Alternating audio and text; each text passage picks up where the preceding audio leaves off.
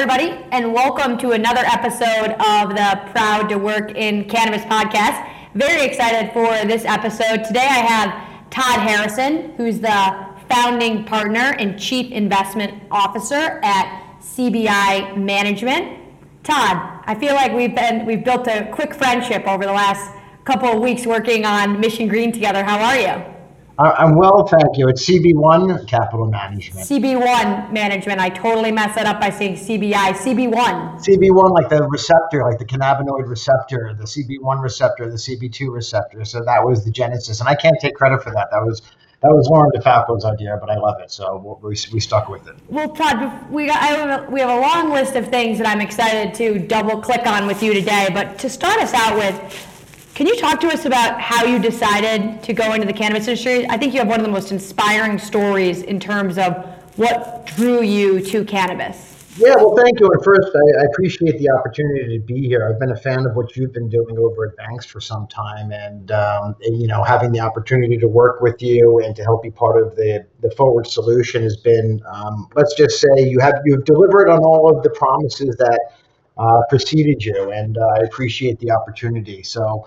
Um, yeah, um, I you know what am I? I'm going to be 54 in a couple of weeks, and uh, I tell you that because I, you know, spent my childhood and you know college career trying to figure out how to get into Wall Street, and you know started at Morgan Stanley when I was, uh, you know, two days out, of Syracuse University, and chased that brass ring, you know, you know uh, through Morgan Stanley in the hedge fund world, and landed uh, at Jim Cramer's desk of all places, um, and was president and ran trading there. Uh, and he had stepped away at the time. That first uh, year that he stepped away to CNBC full time uh, is when the planes hit. Uh, and, uh, you know, seeing people holding hands and jumping from the World Trade Center is not something that you can easily look away from, and nor did we. Um, and, um, you know, that set in motion uh, this, I guess, process of discovery. Um, I went to see at some point thereafter uh, a woman by the name of Dr. Julie Holland, who, unbeknownst to me, was really a and remains a pioneer in the uh, cannabis research side of, of uh, and, and, among others, right? Uh, it does tremendous work uh, on, on other alternative therapies. Um, and I didn't know this at the time. I just knew that I was very depressed and um, and life had changed dramatically. And she opened my eyes to the science and pointed me in the direction of GW Pharmaceuticals, which was a cannabinoid uh, biotech company. Uh, it still is, but under a different name. Um, and I started studying the history and the weaponization of this plant and how, um, you know, just the war on drugs came to be and how it continued to be and, and remains in place. Um, so that wasn't there wasn't a grand like uh, gesture. Uh, I started to research it, and as I say, you, you sort of open up that uh, the, you know you go down that rabbit hole for the intellectually curious, and I, we haven't come back. You know, this is an amazing plant. The therapeutic properties are terrific. Uh, we hung a shingle, I think it was what six, seven years ago, as a as a wellness fund, as a long short hedge fund. Uh, we added um, an advisory capacity to that uh, when some of our portfolio companies had asked us to work in that capacity with them, um, and you know, obviously, very stringent. Um, compliance protocols in place, but nonetheless, you know, we work with a lot of companies. We invest in some of them as able, uh, and um, and we also work with Mission Green, as you alluded to, which is you know what I think I'm most proud of in, in terms of helping to affect positive change and, and to unwind uh, the second prohibition, which uh, I think we're in the process of doing now. So, can we talk for a little bit about Mission Green? And this is this is actually how Todd, you and I ended up meeting each other was through Mission Green, which I, I didn't know a lot about it before you. Actually, our friend Rosie Mattio connected us to then all connect to this project. So could you talk to us about Weldon and the Mission Green project and what we're doing with it? Yeah, I would love to. I mean, Weldon is you know he's a unique individual. He's a music producer, um, and he lives in Utah. Uh, and what was I think it was the early '90s, early mid '90s when, uh, and I think it was the Dog Pound he was working with, and they were traveling to Utah to record music. And they didn't like that in Utah, evidently, and um, and set up a sting operation. And they they set them up to sell three hundred dollars worth of weed on three separate occasions. Uh, fast forward, there was I think 110 year mandatory minimum sentencing they tried to slap on him uh, for not you know turning on Snoop Dogg, which you know there was no drugs involved, so he couldn't turn on Snoop Dogg, and nor would he do it. But the long and the short of it, he served 13 years. Um, and he had a, a, wide array of, of uh, support. uh, from Kim Kardashian to the Koch brothers, from uh, Mike Lee, the senator, to um, you know, to these uh, to these rappers, like this, you know, the strangest of bedfellows, as we shall say, uh, to come together to really try to unwind this uh, very archaic war on drugs and, and very damaging, you know, as I say, it's the it's a stain on the soul of our country. Uh, and Weldon's been, you know, he got out, he got pardoned. Uh, he, when was this? About four or five years ago, and he's been spending most of his time, uh, if not all of his time, trying to get everybody else out. So, so, so 13 I mean, just to make sure that I heard this correctly, 13 years for selling $300 a couple times worth of cannabis. I mean, if you think about it, we're all doing that effectively every single day now. I mean, $300 worth of cannabis is nothing. Well, it wasn't 13 years, it was 55 years mandatory minimum. It was such an egregious uh, sentencing that the federal judge who sentenced him stepped off the bench. He was a Republican judge, I believe and he stepped off the bench to join Weldon in his fight to unwind these archaic laws. And, and they did the first step back. They failed the first time. Uh, they came back again, uh, you know, this time with some muscle, uh, and they got it passed. Uh, and it, I feel like that script is sort of playing out again uh, as it pertains to some of the legislation we're currently seeing. And long and the short of it is, a couple years ago, our good friend, uh, my my friend Jeff Schultz, introduced me to Weldon. Um, and I was taken by his story. I've tried to help raise money and do a number of different things to help support him because I believe he's the tip of the spear. I really do believe he's the tip of the spear. He has the support, he has the respect uh, both sides of the aisle. He has the respect of the criminal justice because he did his time. Uh, he has the respect of social justice because he is in the process of, of helping to uh, represent uh, you know those people, and he uh, is working with uh, the industry as well, um, which I think has gotten a fair amount of bad uh, a bad reputation, uh, and some in some cases deservedly so. But there's some good people out there, as you know, and and so the idea when we came back in January just to bring this in for a landing was, you know, to build the Mission Green Alliance, which was be the change you hope to see. If you're going to buy legal cannabis, you can round up your purchase or otherwise donate to effect federal cannabis reform. And that rolled out now at Glass House. It's rolled out at Ayr. It's rolling out at TerrAscend. It's rolling out at PharmaCann. It's rolling back out with Verano uh, and a number of others who have come to support this. And there's no asking anybody to write a check.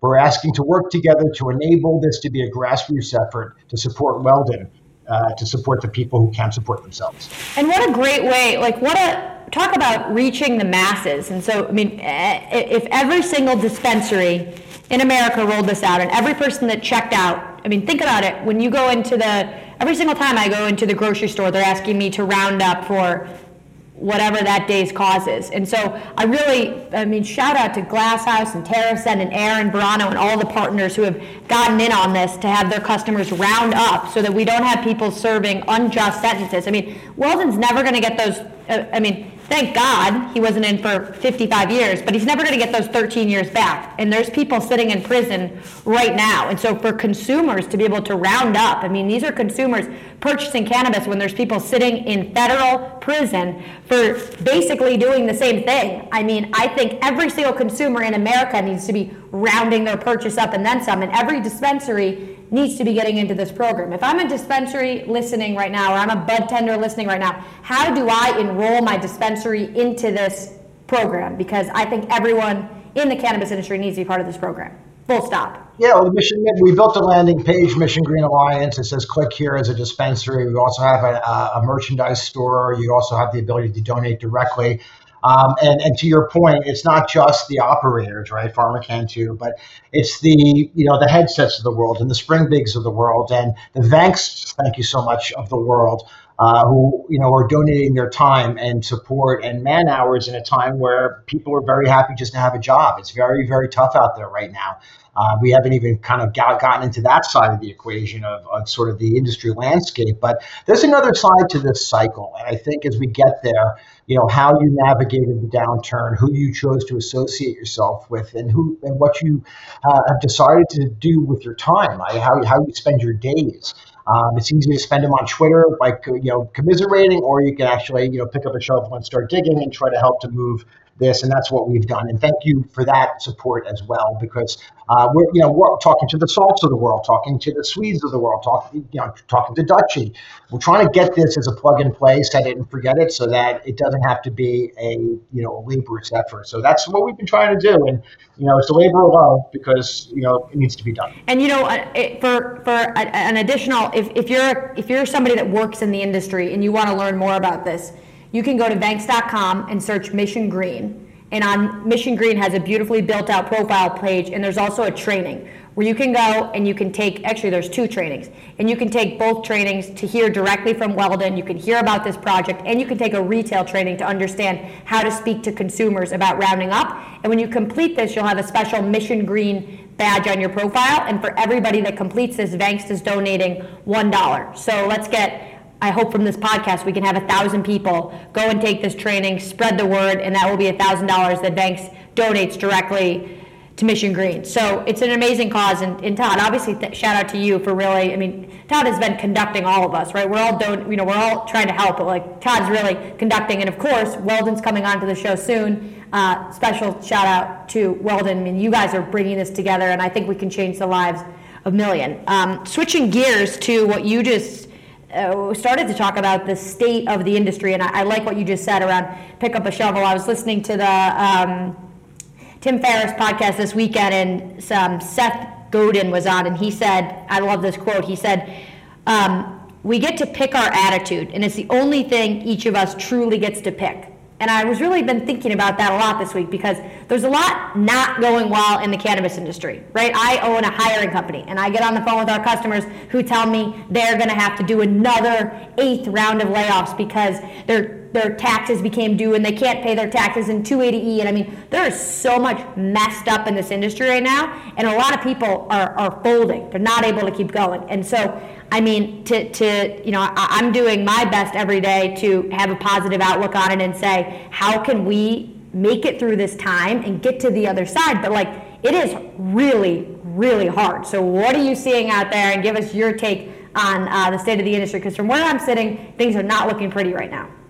Yeah, no, it's dark. I think it's 847 days now since the uh, the cannabis sector topped, and you know, I understand the cannabis sector, at least as measured by stocks in the cannabis industry, are not the same conversation, uh, but they do sort of move in the same tracks. And, you know, I bring this up because this is now over two years, almost two and a half years of a tunnel.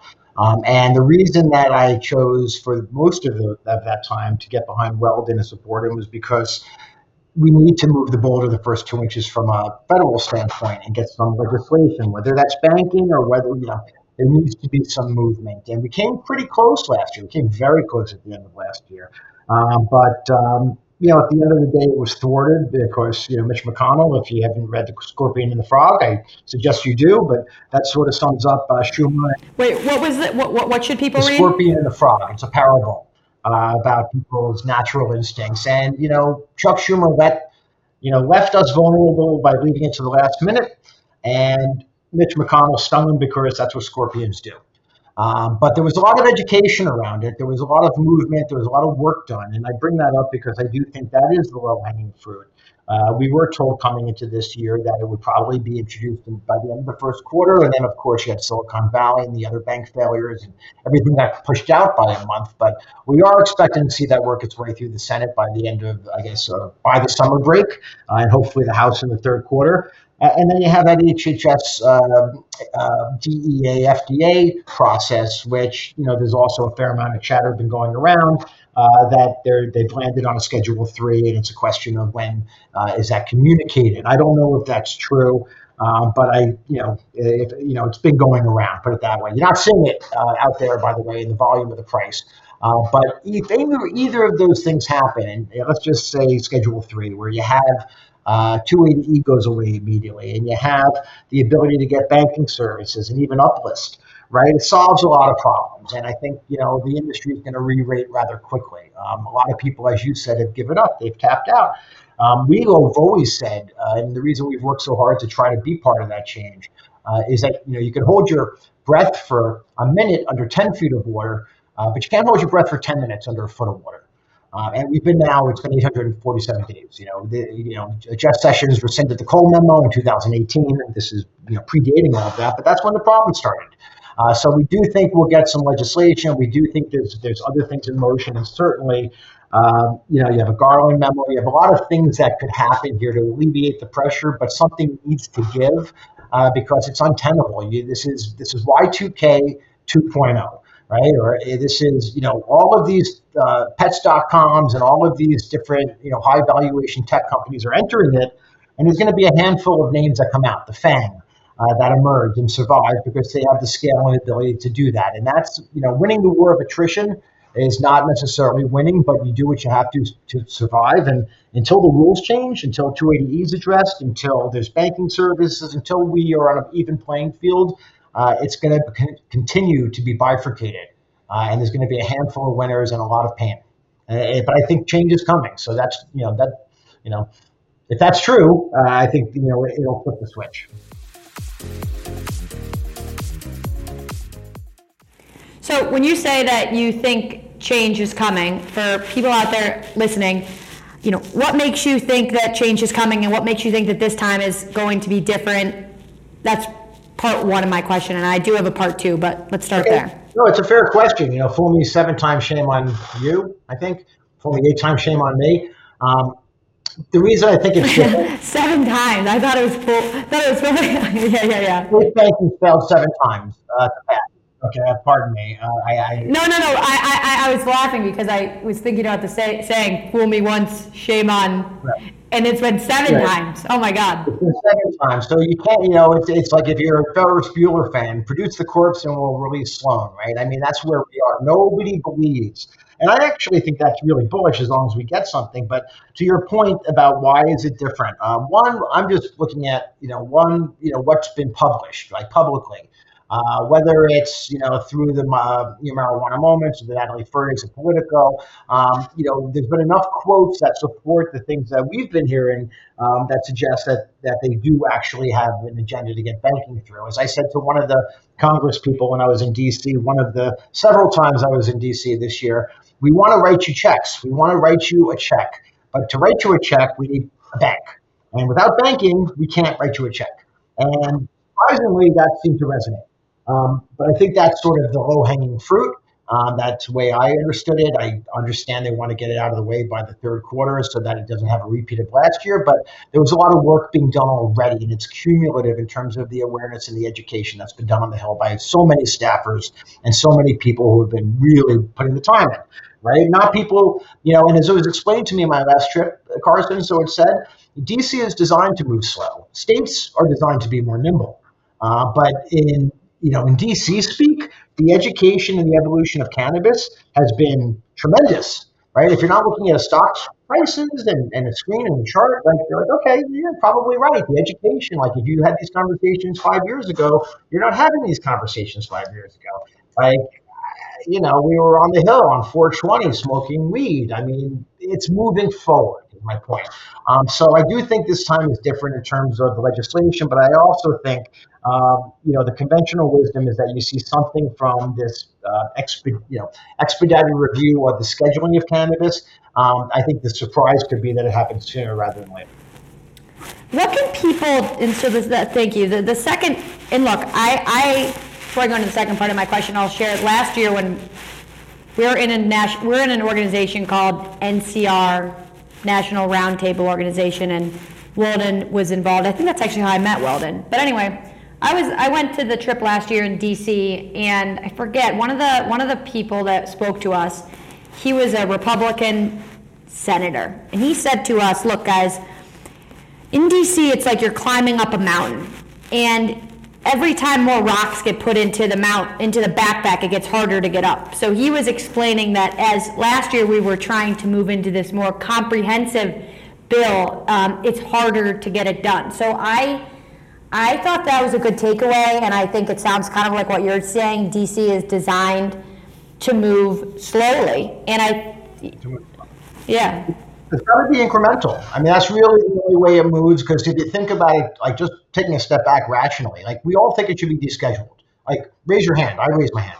right? But that's like three or four steps away. But that has to be an act of Congress. And when you have more and more of these senators who are making money now and, and, and employing people because they have state siloed cannabis, you know, it's going to be a tougher you know, a tougher pull uh, than incremental reform, which is allowing these businesses to thrive, or in the case of New York, survive uh, without some sort of federal reform and banking. Um, the, what you're saying, you know, Jeff Schultz said to me, said it another way: the more ornaments you hang on a tree, the more likely it is to fall over. Um, I think what happened last year was as we got closer and closer to it, and Axios broke the story, you had a handful of CEOs uh, who shall remain nameless who put a hard press on to get uplisting, and you know hit tilt in the process. Um, and I don't know if that's true uh, versus, you know, like I said, the scorpion and the frog. And because I think the, the, the Democrats tried to placate the left and go for a more comprehensive, as we were just talking about, reform as opposed to incremental reform, uh, and then pivot back to SAFE plus this package at the end of the year. That was their plan. Uh, and then it got thwarted. You know, Mitch McConnell's from Kentucky. There's a lot of alcohol companies in Kentucky you know, I do the math. Uh, but I do think that's cumulative in terms of the work to go back to part one of your question, that we'll see it. Um, and I think we're going to see it, and, and people are going to shift their attention to 280E. And there's always going to be an issue until there's not an issue. Uh, but when there's not an issue, and as we work through these issues more likely, incrementally, you're going to see some of these companies are going to emerge on the other side and do really special things, both for their investors and as companies as part of the American economic landscape right? This is an industry that deserves to be heard. Uh, the way that it was shut out is a travesty, as I said the, on, the, on, the, on the history of this country. This is a real black marker on the history of this country. But I do think that on the other side, this is going to be something that we can look back on. As I've told my kids since they were you know, in grade school. By the time you're in college, it's going to be legal. And they thought I was full of shit. Now it's legal. And I'm like, by the time you're in college, they're going to realize that this is going to be used for all these different conditions that they realize now because they couldn't test for it because, or they couldn't, you know, find it because it was federally Schedule One and you couldn't test it for anything other than bad. So all of these things, as we move forward and you take a step back, where are we going to be in 20 years? Like, we're going to be able to walk in somewhere and have a custom cannabinoid profile that's specifically suited to our own biomechanism and like that's going to be our vitamin, call it. Um, and it's just a unique, it's a unique, uh, you know, science that I don't think we're really even scratching the surface of how it can help mankind. Hopefully, by the time your kids are parents, by the time you're a grandfather, hopefully it's descheduled yeah. at a minimum. God, I hope you're right. I mean, if it's not, I don't know if I'll, if I'll make it that long, if I could be honest. But oh, my, oh my God. Um, you know, switching gears a little bit on the investing side, you're investor in the space. What, what, what kind of companies are you the most bullish on? Are you the most bullish on multi-state operators that are vertically integrated? Are you bullish on ancillary businesses? Talk to us about sort of what has been your investment thesis coming into this space and what gets you the most excited about types of businesses that you think are the long-term winners? Yeah, I think it's about the people. It's about the jockey over the horse. Uh, a lot of horses out there. It goes back to you know pets.com versus those FANG stocks. Like you know, history rhymes, right? Even the first prohibition, history rhymes, like all the companies that came out of of that process. But um, it's not like a one particular tier, one particular segment. And you know, I actually asked, I, made the joke, uh, the morbid sort of gallows humor joke last last, uh, I think last night on a call with a colleague of mine that I felt like this was this, the opening scene of Saving Private Ryan, and we're all running onto the beach to get our cannabis investments, and like you know how many of those uh, people made it to the other side of the beach. Um, and it sort of feels that way. So, like, we're looking at the operators, and it's not just by the tiers. Like, there's good tier one companies. Like, we think Green Thumb and Verano, um, those are our tier one picks. But, like, as you go down that sort of totem pole, you know, you start to come across things like, you know, the TerrAscends or the Ayrs, and we work with these companies, we're investing in these companies, all those usual disclaimers, right? I'm not touting anything. I just, you know, it's really about the people. And, and, and, you know, we look at Glass House or Forefront and say, these guys can and girls and people can uh, can produce really really good quality cannabis at scale, and they can do it, um, you know, uh, you know, consistently over time. And, and that's, you know, as the curve comes down from a pricing standpoint, which it will inevitably over time, um, and volumes continue to uh, expand as they have continually over time, and will continually over time as the illicit market uh, is cannibalized right? Um, that's where the growth is going to be, and that's where the, the value is going to be in sticking it out over these 846 days uh, that you know since the last pop. When we've all had conversations with God and said, you know, what, what, what exactly are we doing? But there's another side here, um, and there's good people in this industry across all this. You know, you know, Weldon and I talk about it all the time. You know, you call it five, you know, whatever the visualization is. You have five seats at the table. One of them is the MSOs. One of them is criminal justice. One of them is social justice. One of them is uh, legacy operators, and you know, even throw like a you know the big box, uh, you know, retail or you know CPG in there. And, you know, everybody sees it. They all they're all pulling on the baby, right? But if we don't figure out a way for the baby to survive, like it, nobody's gonna enjoy the baby, right? And everybody's pulling on the baby. And I, you know, there's there's a there's a you know, there's a contingency out there that believes that this is all sort of scripted, um, that this was designed so that big alcohol and tobacco, whoever else, you know, the, you know, uh, you know, those people are, are, are going to swoop in and take these assets on pennies of the dollar. And that process is going on right now. But I think what's lost in that is the human capital. It's a tough supply chain. This is a tough industry. And, you know, if you don't do what you love and love what you do and know what you're doing and, and be able to do it well day after day despite not getting paid for it for the last five years, uh, which is sort of what the industry is going through right now. And that's if you're lucky to still be fighting uh, after all this time. Like, you, know, you have to have your why. What's your why?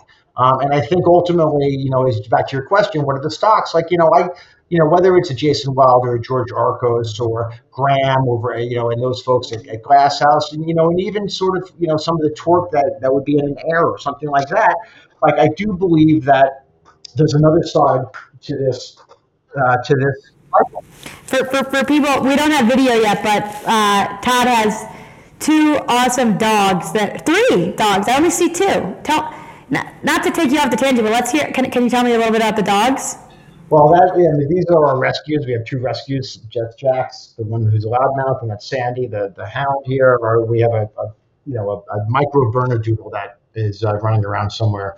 Um, so yeah, it's uh, this is a doghouse. So I apologize. This is just definitely no, no, no. I like the I love I love the dogs. The dogs have been coming in and out throughout the whole episode. Well, I mean, look, 846 days. That's, that's actually that's the first time that I've like that number is it's a long time. Like been highlighted. It's a long time. So so how do you? It's a long time, and I and I and I think a lot of people in this market are feeling a lot of pain, and it's not just in cannabis. There's a lot of people out there, whether they're founders that raised a lot of VC capital and they can't grow into their valuation, or they're VCs that invest in a lot of companies and they feel like their book's upside down, or they're cannabis operators, or they're cannabis investors. There's a lot of people in this market right now that are really feeling the pinch. I mean, myself included. It sounds like you included. Uh, so, so what do you do for yourself to get through these 846 46 days and, and how are you getting through it to make sure that you can stay on the field because at the end of the day we all need to stay on the field so so what do you do for yourself yeah i mean listen it's a great question and i can you know, I can cuff it and say, yeah, you know, I, I do the Peloton daily and I and I play with my dogs and I focus on the happiness of my and the laughter of my children and, and life is good. But you know, that's not as my dog is. You can probably hear in the background. I'll tell you, I'm fully shed. It's not easy. You got to make you know mental health and mental acuity and and focus, uh, you know, require you to stay healthy in more ways than just physically. And uh, you know, this has taken its toll. I, you know, I it's not even like I joke around. It's not joking around. I had the conversation with a number of people who have been in this, you know, for five, six years, and they're like, if I knew what I knew then, now, like I would have never have done this. Uh, but at this point, I'm going to keep going. And like it's you know, and that's sort of the mindset that I come to work with because like this point, like you know, you'll have to pry this industry from my cold dead fingers. Like we have, you know, we have done the work. We're confident in our, uh, you know, in the companies that we own. They're not reliant. Uh, at least you know, a lot of the names that I talked about uh, are not reliant on uh, federal reform. Uh, they would certainly benefit from it.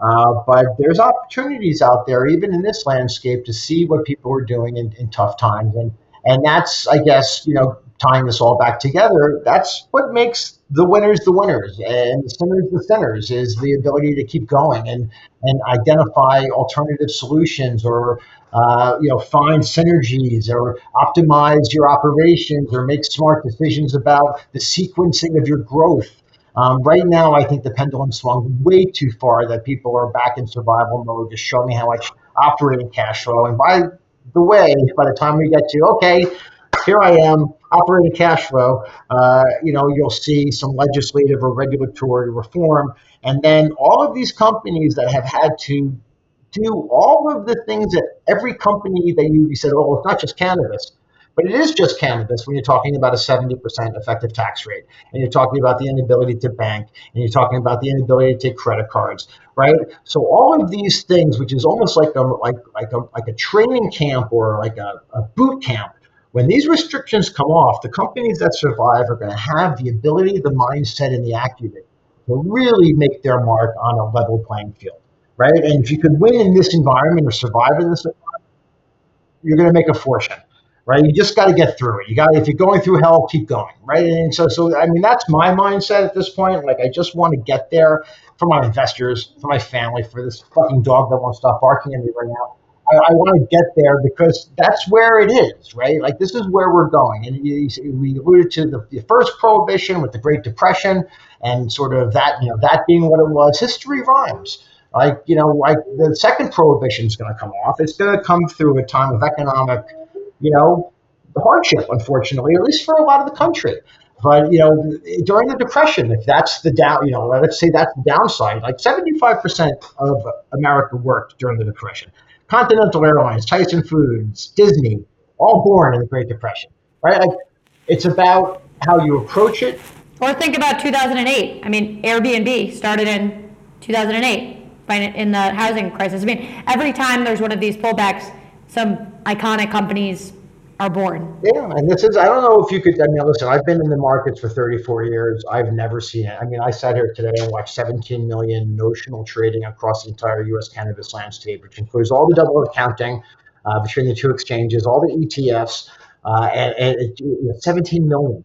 Uh, you know, across the entire U.S. cannabis landscape, that's worth now like 8.8 billion uh, on the aggregate, and they'll probably do 10 to 15 depending uh, in in in in, uh, in revenue. So you're trading less than one time sales as an industry, um, and if you know where to look, I think you're, you're this is a good time to look. Well, Todd, I, I really appreciate that that perspective, and I think it's nice that people are sharing that like this is a hard time because I feel like a lot of people are having these conversations, but not publicly, and so then people find themselves in a moment where they're like, "Wow, I'm the only one that's feeling like my business or my book is really struggling," um, and I. What is it? they say, Karson, there's no shame in admitting it's hard. There's only shame in pretending it's not. I like that. Well, Todd, we're coming up on our time here, but my, my, my last question for you is, you know, I'm actually super inspired by everything that you just said, and it's, you know, I feel the same sentiment of like, we need to keep going and we need to make it to their side, and the reward is going to be so much bigger, and it's going to be, I mean, I think it's really hard for people to even understand how challenging the cannabis industry has been. But what is the one thing that you are most looking forward to in the cannabis industry for the next five years? It can be something personally that you're excited about. It can be something with investing. It can be something social. Like it, it can be something on the um, Mission Green side. Like, what's the one thing that you're really, really like most looking forward to? Yeah, it's a great question. I, I would say progress, but I feel like that's sort of uh, laying up. It's really, it's really being on the right side of history and being sort of in. I wouldn't even say I'm in the room. I'm in the area. I'm in the area of the room. I'm in the building or a building. I'm in the city uh, of the whatever. I, I, this is a hell of a time to be alive when you think about taking a step back historically. Um, and all the people who are suffering, and, and you had said all the people in federal prison, 90% of them are in state prison. So we need the HOPE Act uh, along with the SAFE Act, to help incentivize state level uh, expungements and pardons, or uh, state level expungements, pardon me. Uh, but there, there, we need to get people like I listen. I there's there rarely a day goes by when the market closes that I won't you know, pull out my personal stash and say, well, well, am I try this glass house? Do I want this Verano? Do I want this this mission? Like what? What am I in the mood for? Like some people look at a wine right? That progress, that normalization, and it and it relaxes me and it helps me to like get ready for my night or depending on you know I, what it is. And I just think that the understanding societal sort of understanding of, of you know, as we, as we like to say at, at CB1, the efficacious agility of this plant right? I took it for PTSD. My partner took it for epileptic seizure disorder. Uh, I know people who take it for anxiety. I, I know people who take it for Crohn's. I know people who take it for the sciatica. And, and yet, you know, it's Schedule 1, right? And it's just such a fucking travesty. I'm sorry. So, like, I'm excited for that because within five years, I think – you know, we're going to see some pretty meaningful changes on how our country treats cannabis and how it treats people who use cannabis. Uh, and if it doesn't, then we'll be back here fighting for it still. Well, Todd, I'm excited to have you on at least once a year. So thank you so much for your time and for everything that you've done for the industry. If folks want to get in touch with you or follow you, I know you're on Twitter what is your Twitter handle? How can folks follow along and, and see the updates that you're sharing with the industry regularly? I mean, I have Todd underscore Harrison on Twitter. I have a Substack called Cannabis Confidential, which I use by appointment these days, or Todd at cb1cap.com, the, the one being a number and the rest being letters. Um, I appreciate you, uh, Karson. I feel like you don't get the snaps you deserve, uh, not only for Mission Green, but for trying to help people uh, support their families through something that is uh, going through a, a, bit of a metamorphosis in terms of public perception. So you're, dare I say, you're doing God's work, uh, Roy Blank Farm, and, uh, and I appreciate everything you guys are doing over there. Well, I appreciate it, Todd. Thank you again for coming on. It was great to see you. Great to see your dogs. Excited to see them hopefully in person sometime. And I hope you have a great rest of your day. You, you as well. Thank you so much.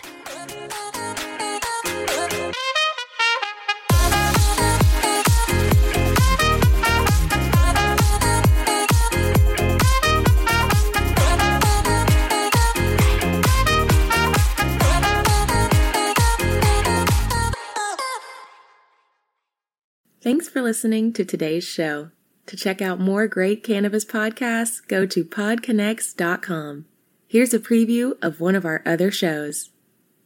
Hi, I'm Gary, and I invite you to discover the Cannabis Podcast, a bi weekly podcast focused on a Canadian's cannabis culture. I would be the Canadian, and my cannabis passion and culture has been building for five decades. I share that passion for this wonderful plant in every episode through conversations with cannabis advocates and enthusiasts stories about the ever changing legal environment, and some hands on testing of product in a segment I call Cultivar Corner. The Cannabis Podcast, a Canadian's cannabis culture, one toke at a time.